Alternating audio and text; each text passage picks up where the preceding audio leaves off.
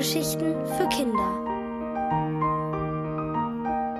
Altes und Neues für Bruno und Oma Mathilde von Susanne Alge.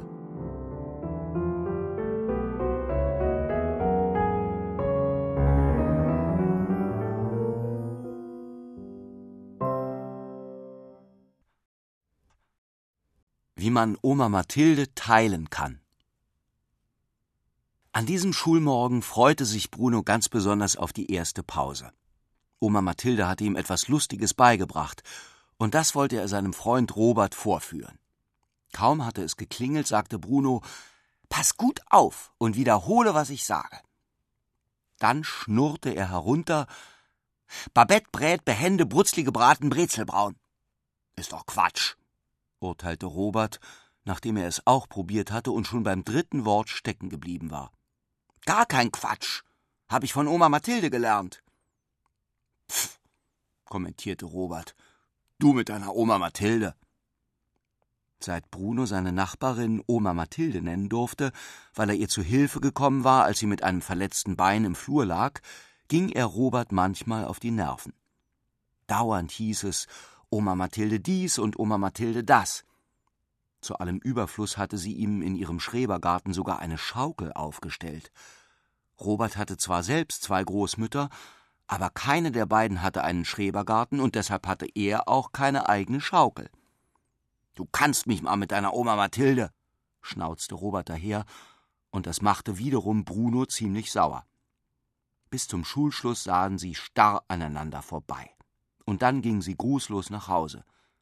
Das war noch nie vorgekommen, seit sie sich kannten. Bruno war traurig darüber, aber vor Robert hätte er das nie zugegeben. Auch als Oma Mathilde wissen wollte, weshalb er an diesem Tag so wortkarg war, druckste er herum. Erst als sie nicht nachgab, rückte er mit der Wahrheit heraus. Na, überleg mal, sagte Oma Mathilde, an den beiden Tagen, an denen ich dich abhole, kann er den Nachmittag nicht mit dir verbringen.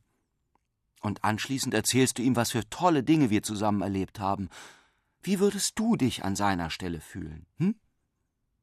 Bruno überlegte. Ich würde trotzdem nicht sagen, du kannst mich mal mit deiner Oma Mathilde. Aber vielleicht würdest du ihn beneiden, meinte Oma Mathilde. Jedenfalls bin ich froh, dass ich nicht an seiner Stelle bin, antwortete Bruno. Dann wird es höchste Zeit, dass wir ihn einladen.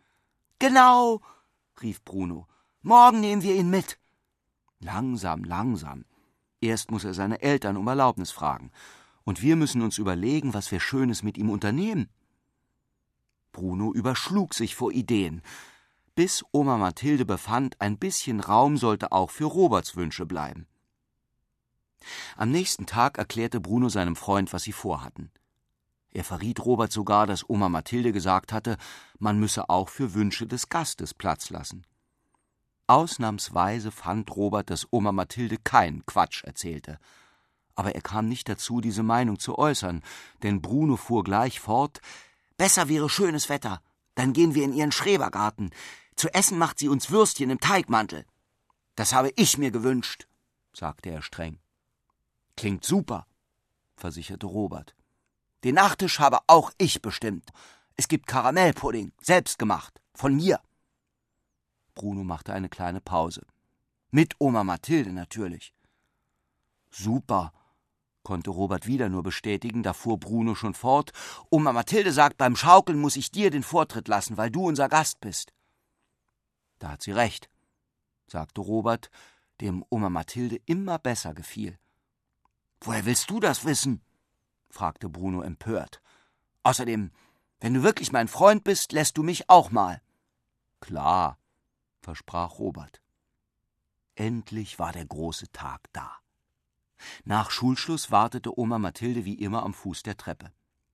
Du bist also Robert, sagte sie zur Begrüßung. Ich freue mich, dich kennenzulernen. Ja, piepste Robert, stotterte Guten Tag und wurde feuerrot. Bruno, der seinen Freund noch nie so schüchtern erlebt hatte, gab ihm einen Schubs und sagte So, erst fahren wir Bus. Erlebst du nicht oft, oder? Ja, antwortete Robert. Ich, ich, ich meine, nein, verbesserte er sich, und Bruno gab ihm noch einen Schubs. Oma Mathilde tat, als ob sie von all dem nichts merkte und spazierte schweigend neben den beiden her. Heute fragst du gar nicht, wie es in der Schule war, sagte Bruno zu ihr. Weil du immer sagst, dass es doof ist, nach der Schule über Schule zu reden, antwortete Oma Mathilde. Aber sonst fragst du trotzdem, hielt ihr Bruno vor. Oma Mathilde antwortete, dass heute auch Brunos Freund dabei wäre und der solle nicht denken, dass sie doof sei. Wenn man jemanden neu kennenlernt, ist man doch immer ein bisschen aufgeregt, nicht? wandte sie sich an Robert. Der stimmt ihr erleichtert zu. Er traute sich sogar zu lachen, denn weil auch Oma Mathilde aufgeregt war, war er gar nicht mehr so aufgeregt. Er erzählte von seinem Kaninchen namens Möhre, von dessen Vorlieben und von den kleinen Kunststücken, die es beherrschte. Oma Mathilde konnte gerade noch sagen, wie niedlich sie das fand, da mussten sie schon aussteigen und langten kurz darauf im Garten an. Jetzt gibt's Würstchen, rief Bruno. Nein, widersprach Oma Mathilde. Jetzt gibt's. Bruno verdrehte die Augen und holte ein Stück Seife aus dem Gartenhäuschen. Er führte Robert zu einem Fass, das an der Ecke unter der Regenrinne stand. Hände waschen, und die guten Kleider nicht bekleckern, da versteht sie keinen Spaß, flüsterte er Robert zu. Robert fand das nicht so schlimm. Schließlich saßen sie alle um den kleinen, knallblau angemalten Tisch herum, und Robert lobte das leckere Essen. Am meisten natürlich den Pudding, von dem er wusste, dass Bruno ihn gekocht hatte. So, sagte Oma Mathilde dann, jetzt geht's zur Schaukel. Das ließen sich die Jungen nicht zweimal sagen. Es gab auch keinen Streit darüber, wer an die Reihe kommen sollte, denn sie wechselten sich ab. Dann zeigte Bruno Robert den Garten. Er war erstaunt, wie sehr sich Robert für Blumen, Bäume und Sträucher interessierte. Da musste er allerdings Oma Mathilde zu Hilfe rufen, denn er hatte sich nicht sehr viel mehr gemerkt, als dass einer der großen Bäume ein Apfelbaum war. Plötzlich entdeckte Robert hinter dem Holunderbusch Latten und Stöcke, die wie abgebrochene Stiele von Gartengeräten aussahen.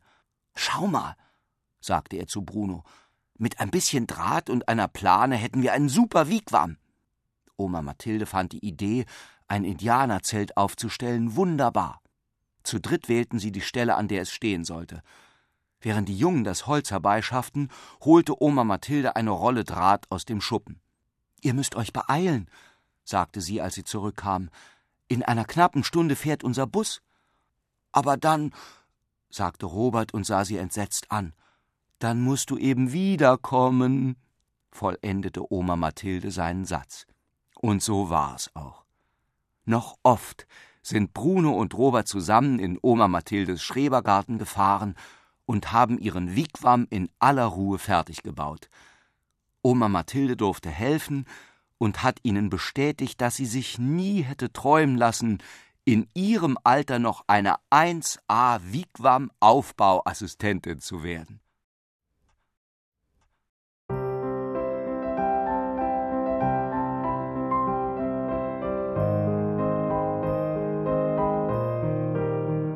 Ihr hörtet Altes und Neues für Bruno und Oma Mathilde von Susanne Alge, gelesen von Ulrich Mattes. Ohrenbär. Hörgeschichten für Kinder in Radio und Podcast.